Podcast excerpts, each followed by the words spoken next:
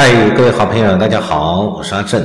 今天是民国一百一十年的十月二十九号，欢迎收听《社会是正经聊》第四十二集。今天我们要一起来分享的主题是：政府要上进保护台积电的责任吗？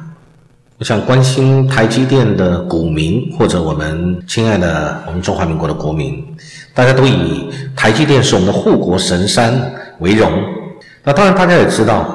台积电面对了美国啊的要求，呃，要台积电提出它的相关的一些商业的资讯、商业的机密。这个要求是谁提出来的呢？是美国的商务部长。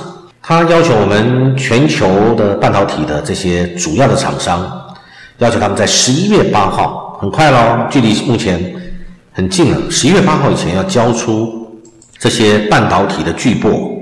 你们这些厂商呢？你们的相关的客户名单以及你们的生产的资料，或者是你们的库存资料等等，为什么？因为呃，晶片现在从一个商业的一个一个商业情形、商业的状态，变成是一个国家安全问题。因为缺了晶片以后，很多的呃。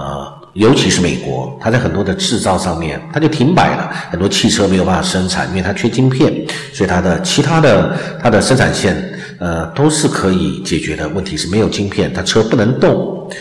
所以呢，再来呢，美国政府想要掌握这么重要的一个战略资讯、战略物资，所以呢，他会要求这些主要厂商要提供出这些相关的这些机密。当然包含我们中华民国，我们的护国神山台积电，当然韩国的三星也有。那但是这些国家也不敢这个拒绝美国，为什么？因为美国是老大，美国是霸主。所以呢，而且美呃这个商务部长也放话，他说如果你不接受我的这个要求的话，我可能会引用冷战时期的国防生产法啊。那国防生产法这是很严重的，也就是说，这个为了国家的安全，或者是对于整个国国际形势，对于他们国家有相关的这个必要的时候呢，他可以引用国防生产法，要求你无条件交付这个相关的资料。这就好像我们的动员戡乱时期一样，政府可以扩权，为了国家的安全，以国家安全的理由来扩大他的权利，来要求你们这些厂商，包含国外的，比如说我们的台积电，你要必须提供相关的资料。那当然，各位都有这相关的尝试，都知道这是一个企业重要的命脉、重要的资讯、重要的一个一个机密、商业机密，我怎么可以交给美国呢？好，这就牵涉到几个面向的问题了。第一个是美国对我们的台积电提出这样的一个要求，这是一个面向。第二个面向，那别的这个半导体业者他们是如何应应的？这另外一个面向。第三个面向是，那别的比如说韩国的政府，他们的政府三星。它虽然是企业，但是它是一个重要的国家战略的厂商。面对了美国这么这个重要，要你交付公开你的这个商业机密给美国政府的时候，他们政府的态度是什么？在第四个面向，我认为最重要的，我们中华民国政府的态度是什么？我们是按照政府的讲法，听起来有一点我不是非常的理解，我不晓得各位看官怎么看呢？我们的经济部长王部长。那据媒体的报道是说，他在立法院被问到这个问题的时候，他的回答是说，对于这些企业的营业秘密，这些企业自己会考虑什么是可以公开，什么是不可以公开的。这个话很多人听起来都觉得有点奇怪，我自己更是不但奇怪，我也觉得王美花部长，我不晓得他在说些什么。那台积电能够不交出来吗？他面对的美国商务部长。美国的政府这么强大的一个力量，要求你这个交出来的时候，你能不交吗？那我们的政府能够对他做什么保保障吗？或者对做他的后盾呢？还是说，呃，照这个部长说的，我们自己会企业会考量什么是可以公开，什么不可以公开的？那如果这样，这就不是问题了，就不值得我们在这边讨论了。呃，因为台积电有拒绝的权利，问题真是如此吗？台积电有没有能力可以可以拒绝呢？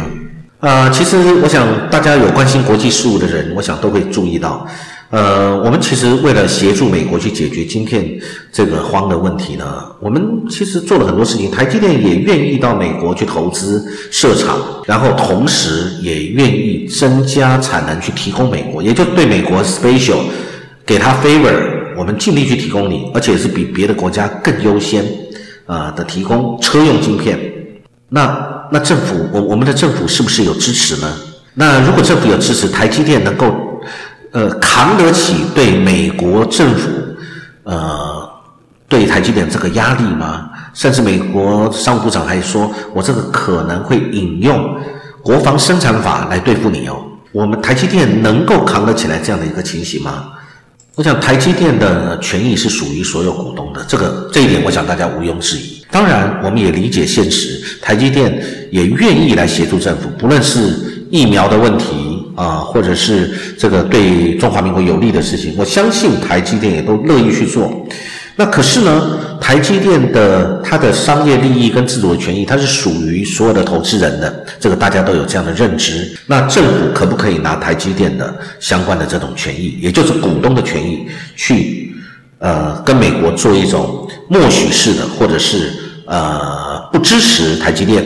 啊，这其实两个意义上其实是类似的。一个是默许美国政府对台积电采取这些强制的要求，要提供资料，而我们政府不作为，或者是无法作为，这是一种，这是一种默许啊，跟或者是不是一种无能为力？我觉得这个要跟国人讲清楚。如果我们面对世界强权的确是如此，那你也明白说清楚，我们政府没有办法。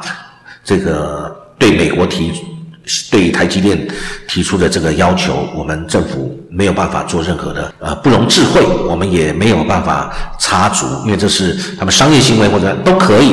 政府你也讲，但是那政府是不是也应该保护这个我们大家全体国人荣耀的一个啊护国神山台积电呢？美国压力如此之大，那是不是因为我们就是呃政府是一种？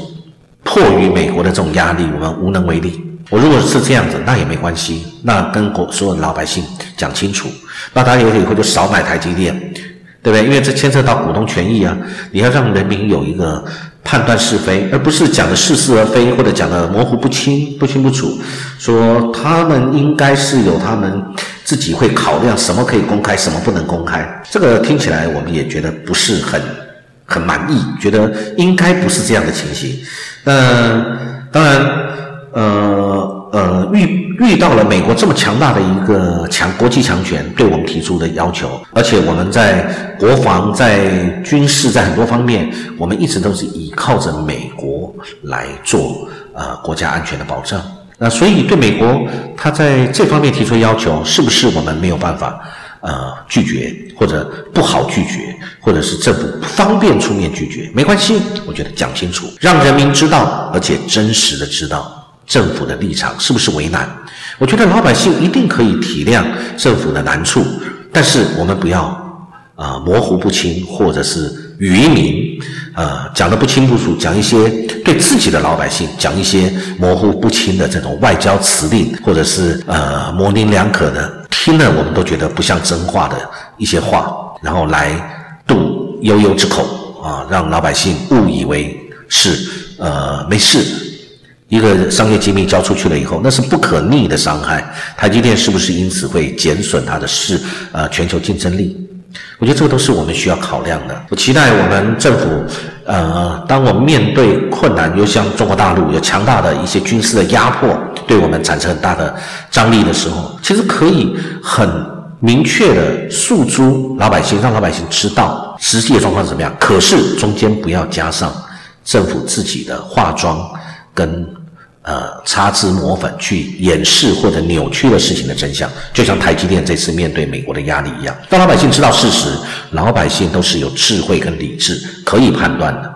啊，我想以上是我对这次台积电面对美国这个压力这个事情个人的一些看法，期待有机会可以跟大家一起再分享其他的议题。谢谢各位，祝各位有美好愉快的一天，谢谢。